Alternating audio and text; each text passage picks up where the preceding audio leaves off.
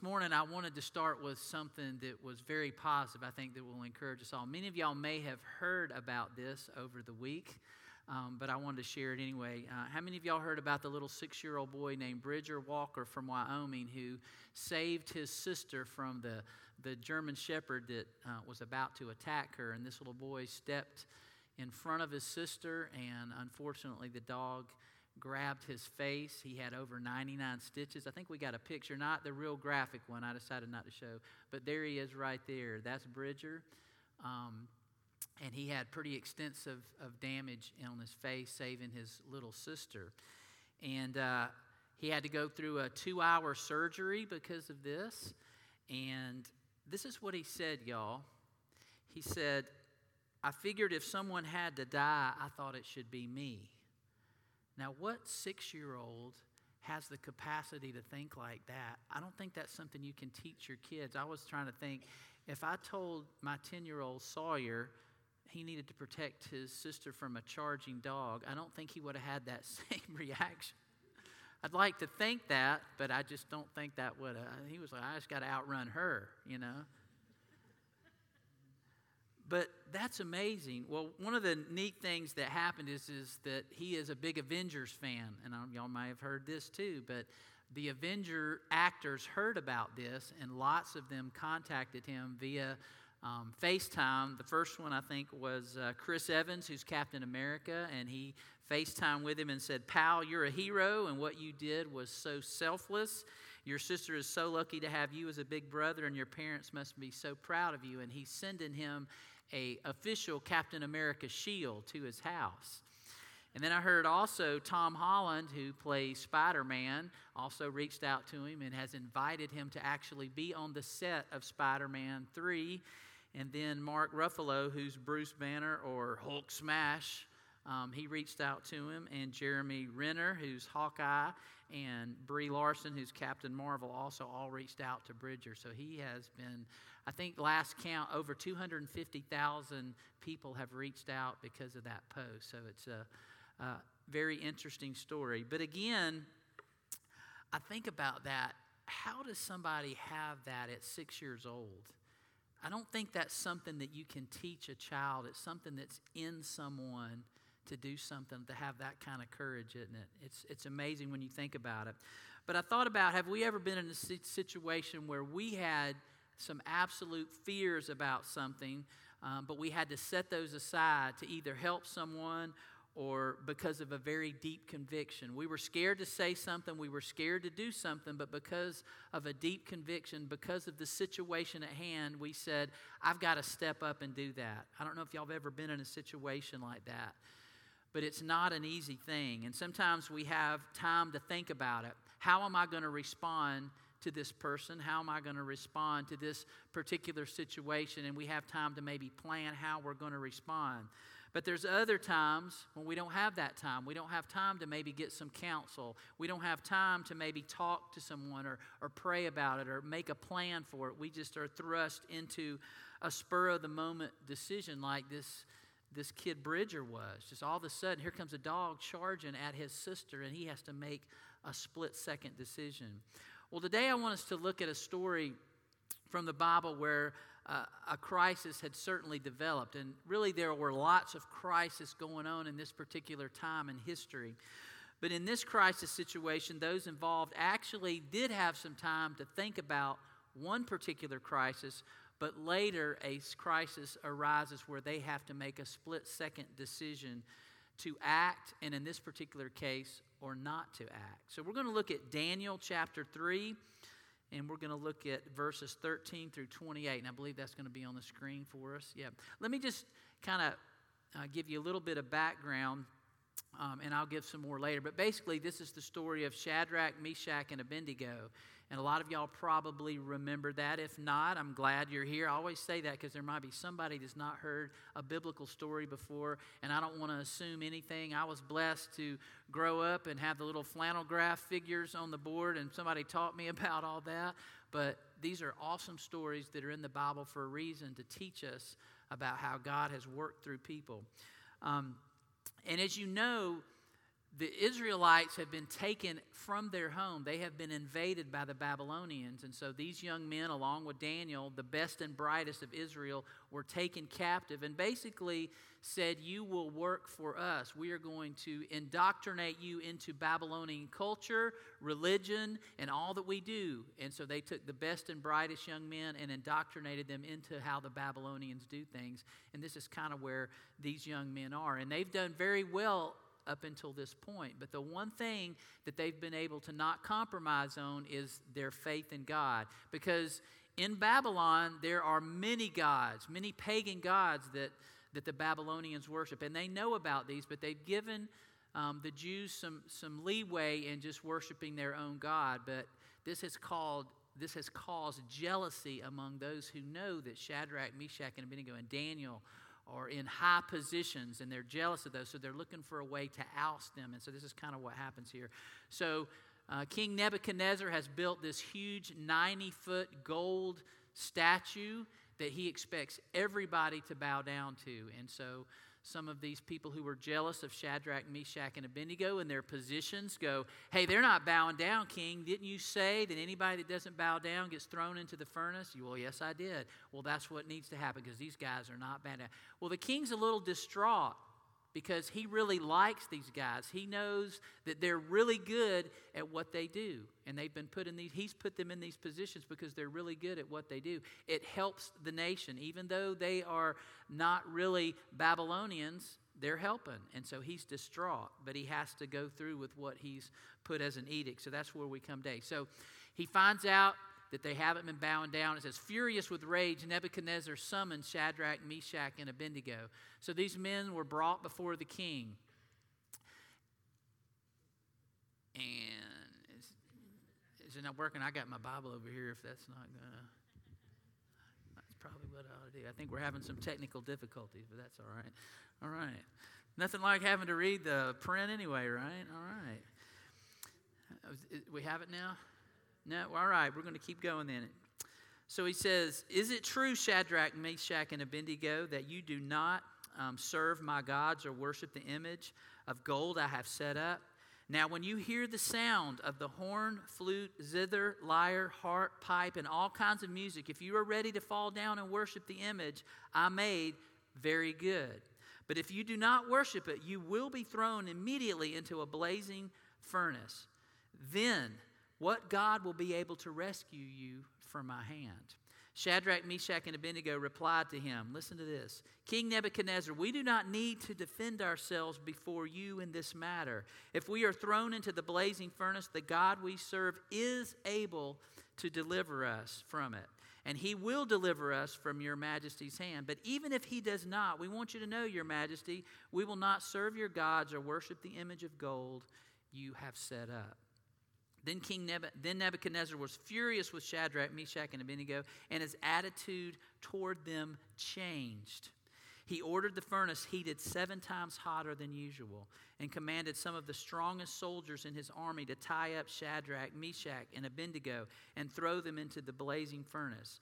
So these men, wearing their robes, trousers, turbans, and other clothes, were bound and thrown into the blazing furnace. The king's command was so urgent and the furnace so hot that the flames of the fire killed the soldiers who took Shadrach, Meshach, and Abednego, and these three men, firmly uh, tied, fell into the blazing furnace.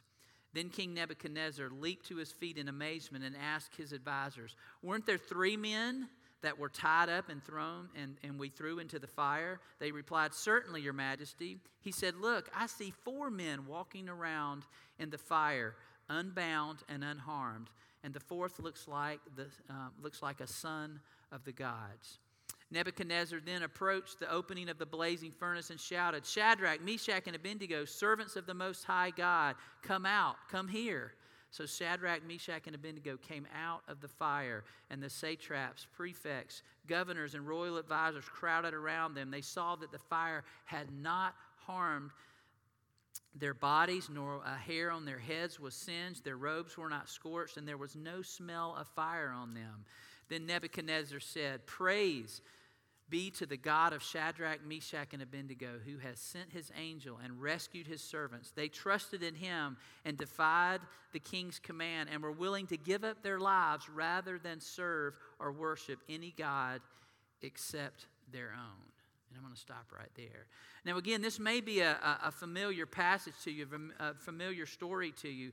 And again, some of the background, I think, um, it's, we need to really understand because they have been completely taken out of where they grew up. They were probably little boys, maybe re- teenagers when all this happened in 586 BC when the Babylonians came into Jerusalem and destroyed. I don't know if any of us can fathom what it would be like to have where you lived, the community, the town you lived in, completely destroyed by an enemy and burned the church, to watch the church. And I, it was a synagogue, obviously, a temple, but this great temple, they watched it get completely obliterated and burned. And they watched people get killed that they had known their whole lives. And then they were all chained and marched some 700 miles back to Babylon as they turned and looked to see where they grew up completely up in flames and completely destroyed.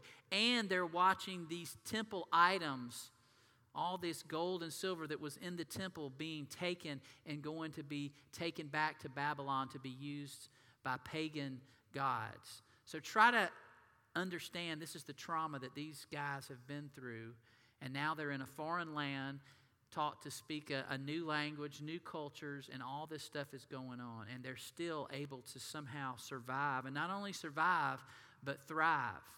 And they're doing well. They're trying to uh, be a part of this Babylonian culture, but yet stay faithful to God. And they somehow are doing this. And you think about it, they've been taught the customs. And Shadrach, Meshach, and Abednego are not really their names. They renamed them from their Jewish names to Babylonian names. So everything they hear is a reminder that you're under our thumb. We are in control now, no longer you. And you notice how Nebuchadnezzar says, I'm going to throw you into the furnace, and now what God is going to save you? See, he's a polytheist, multiple gods. He's used to that, but he's saying, Who's going to save you? So, this time of, of adaptation gave the Jews cause to reflect on why did this happen to us? We were God's chosen people. Why did this happen to us? How could this happen to the mighty Israelite nation? That another country would come in and take us captive like this. But it caused them to reflect and repent because God had sent multiple prophets over the years and says, You have become polytheistic yourself. You have uh, started to worship many gods instead of just me. Remember the covenant we had? You have forsaken that. And over and over again, they would send prophets and say, You need to stop. You need to get back. You need to repent. And finally, God had had enough and He allowed them to be taken over. So that's what I think we need to see how serious this was kind of an issue was going on at that time. But what I think is important for us to see here this morning is also is this was not a crisis of faith for Shadrach, Meshach, and Abednego. We might think it was, but it wasn't. Because when he said, I'm going to throw you into the fire if you don't, I'm going to give you one more chance to bow down. First, he asked them, I hear you're not bowing down to that big gold statue. Yeah, that's right, we're not. Well, I'm going to give you one more chance, and then who's going to save you? And they say, we, we don't need to defend ourselves, King. We have already decided, we are already convicted of who the one true God is. We are aware of that. We were raised to know who God is. We are very aware. Not only did the Jews know that they had been taken from, the, from Jerusalem because of their sin of idolatry, they are aware of that. But you know what? Their enemies know this too. And you know how they know? Because we couldn't defeat Israel for years. We never could defeat Israel. Why can we defeat Israel now? And they know it's because their God is upset with them and has allowed them to go into captivity because of their idolatry. So they've had time to reflect on this. And isn't it interesting that these young men are showing their repentance by going, you know what, we're not going to do this. We're not going to bow down to this. We are going to, you know, you can do whatever you want to do, but we are not going to bow down to this image of gold. They knew the consequences. They knew they were going to be thrown into this fire. And this was a spur of the moment thing. They had faith that God was able to save them. But notice what they said even if He doesn't, we're not going to bow down to you.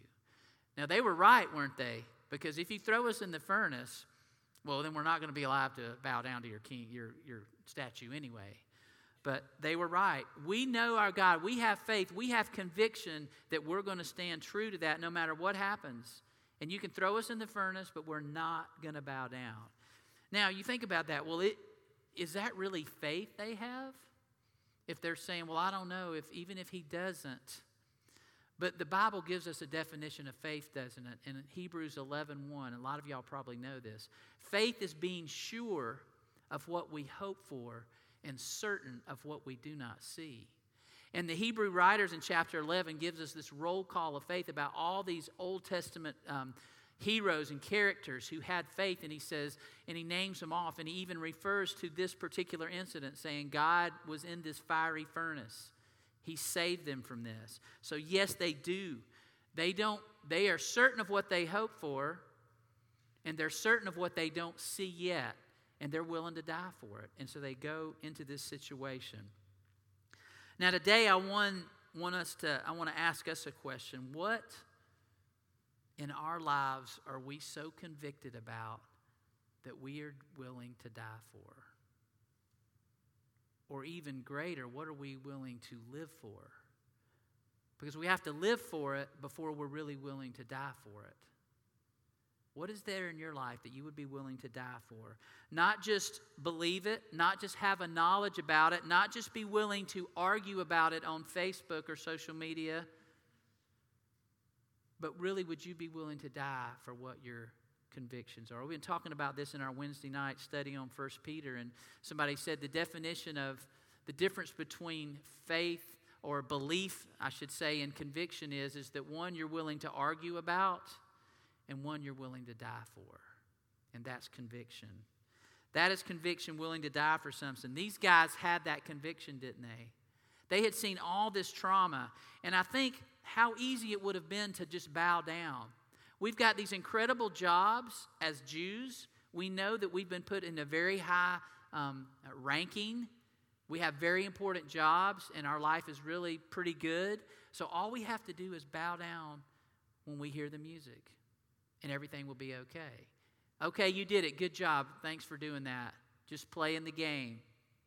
But they didn't do that, did they? Then it would have made all those people who said they weren't really bowing down look bad, and they would have still had their jobs and they would have just rolled along. But they couldn't do that. There was conviction that says, I can't do that. They had character, they had integrity, they had faith and conviction that they were certainly willing to die for. And it appears God's plan was not to have Shadrach, Meshach, and Abednego die as martyrs. That would have been something that we would still probably have heard about. Like, wow, they died in that fiery furnace for what they believed in. They refused. And we'd still be hearing that story that they died as martyrs, and we would still go, wow, those were amazing guys. But instead, they made even a greater impact because God intervened. But think about it. If they had died as just martyrs, and I shouldn't say just, but as martyrs, that would have instilled fear in so many people. We better do what the king says or he will kill us. But that's not, fear is not really love. It's something different. I'm only doing it because I'm, I'm fearful. But God's plan involved a supernatural act that served these three, but also pointed to this powerful king, Nebuchadnezzar, and their surrounding neighbors had landed them in captivity. They knew this. Their enemies knew why they were in captivity, but they're going, they're in captivity, like I just mentioned, because of idolatry, but they're not going to bow down this time. They've done this for years. They've taken on other gods to try to help them and do whatever, but these three are not going to do that. They've learned their lesson. This had to have an impact on King Nebuchadnezzar because of their character.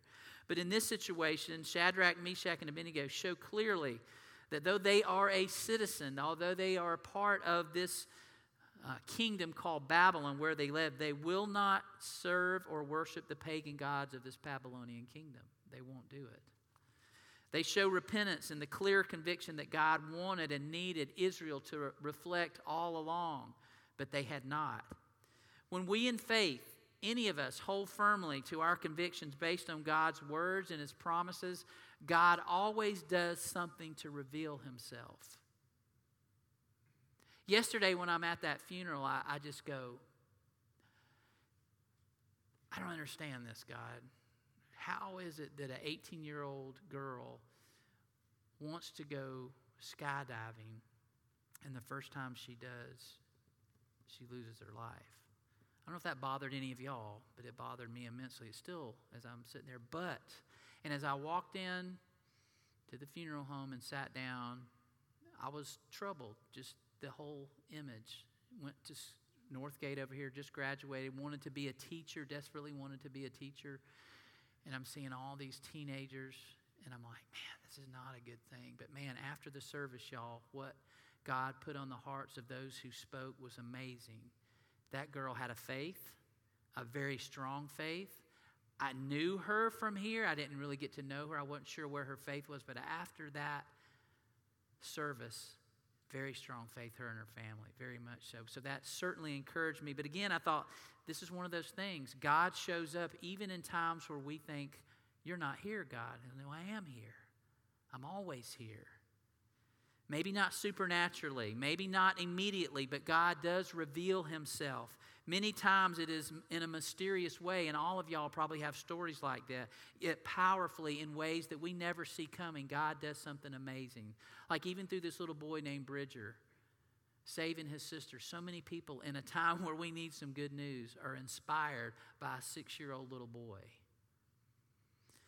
And notice in this text, there's a fourth man in the furnace walking around. And y'all probably, some believe that this is a foreshadowing of Jesus actually being uh, in there with these three guys. We don't know that for sure, but if you think about it, in the future, there was going to be a new kingdom, there was going to be a new covenant. And Jesus would be the one that would come to earth and reveal that new kingdom and that new covenant. And he was being revealed right there. As a result of the faith and unwavering conviction of these men, even the king praised God. In verse 28, he like, it's almost like he's glad. I really didn't want them to die because I like these guys, but they won't do what I want them to do. They won't bow down to this, this, this image. What is it about these guys? And so he's impressed with their conviction. He says, Praise be to the God of Shadrach, Meshach, and Abednego, who has sent his angel and rescued his servants. He believes that it's an angel in there. They trusted in him and defied the king's command. He's even saying, They defied me. I know they defied me, and I couldn't let that happen, but their God is more powerful than me. This is a beginning because we know later, if you know anything about Nebuchadnezzar, God is working on him. It's not just about the Israelite nation, it's about the Babylonian nation. It's not just about the United States, it's about the whole world that the gospel and that God is working in people's lives. They trusted and defied the king's command and were willing to give up their lives rather than serve or worship any God except their own God. Even in the midst of this political and national crisis for them, they held their convictions. Even in the midst of a hard consequence and punishment being endured, they held their conviction. Even in the midst of a life and death crisis, they held their conviction. And God uses this crisis to reveal His character, His saving power to an arrogant pagan king who has set himself up as really an object of worship. So, what lessons do we learn today? Well, I think there's obviously a lot of them that we can think about. We are in a political, in a medical, and a cultural crisis right now in our country, aren't we? We really are. And we, like Shadrach, Meshach, and Abednego, have this opportunity in various in these various crises to reveal what our character is, what our conviction is, and reveal what God's character is by the way we respond to these different things. Can we be in a pagan kingdom? Now, Craig, are you saying that the United States is a pagan kingdom? Somebody believes so. We're getting really on a greasy slide with no handles there pretty fast, aren't we? It makes us think about it. But how are we going to make, and there's a lot of gods that we worship in our nation, don't we? There's a lot of gods. And still, we need to make a strong impact and hold on to our Christian principles and convictions. And it's not easy. There will be people who want us to fall just like they wanted Shadrach and Meshach and Abednego to fall. They'll want to destroy us and discredit our character and faith, but we have to stay strong in doing that. And here's the deal we had better be clear about what we believe and why we believe it. We need to be real clear about that and why we believe it. And we can say that as we read in, in Peter. Peter says, Be ready always to give a reason for the hope that is within you, but do that with gentleness and respect. And we can do that with gentleness and respect. Did you see anger? Did you see hatred in Shadrach, Meshach, and Abednego? Hey, we don't need to defend ourselves, King. We are perfectly convicted on what we know we stand on, and we're willing to die for that. They didn't have to scream, they didn't have to throw things, they didn't have to start fires and destroy things. They just said, hey, this is, this is where I stand on this. And it showed their character and the God's character. So today I just want to close with this. We need to be the kind of people that people look at us and go, Praise be the God of, put your name in that blank. Praise be to the God of, put your name in that blank, who is his servant, who she is his servant, who trusts in God, who lives for him, and is willing to give up their life rather than serve or worship any God except their own God. Can people look at us? And what we believe and what we put our faith in and say, I want what they have. They have true conviction. And you know, that's exactly what Jesus modeled here on earth that conviction. And he was not only willing to give up his life, he did give up his life to make sure that we could be with him eternally forever. And that's the hope that we have to take with us. Yesterday, as I left that funeral, I said, That young lady is in heaven. She made that commitment. She had a conviction of who Jesus Christ was, and she is with her Lord and Savior now. And so we need to have that same conviction, and I pray that God will give that to us. This morning, I want to offer an invitation as we always do. There may be somebody here today that needs to make a decision for Jesus, and maybe you're not comfortable coming this morning. I understand that, but if you want to talk, uh, be glad to talk to you face to face. We can do it over Zoom, whatever, during the week if you're not comfortable with that, a phone call. But we're going to offer that invitation right now. If you're looking for a church home, we are certainly not perfect. We don't have all the answers, but we we certainly believe in this word of God and we know we need to learn from it constantly and we want to have that kind of conviction that Shadrach, Meshach, and Abednego had. So this morning, if you have a decision to make, we give you that opportunity as Mike leads us this morning. Let's stand.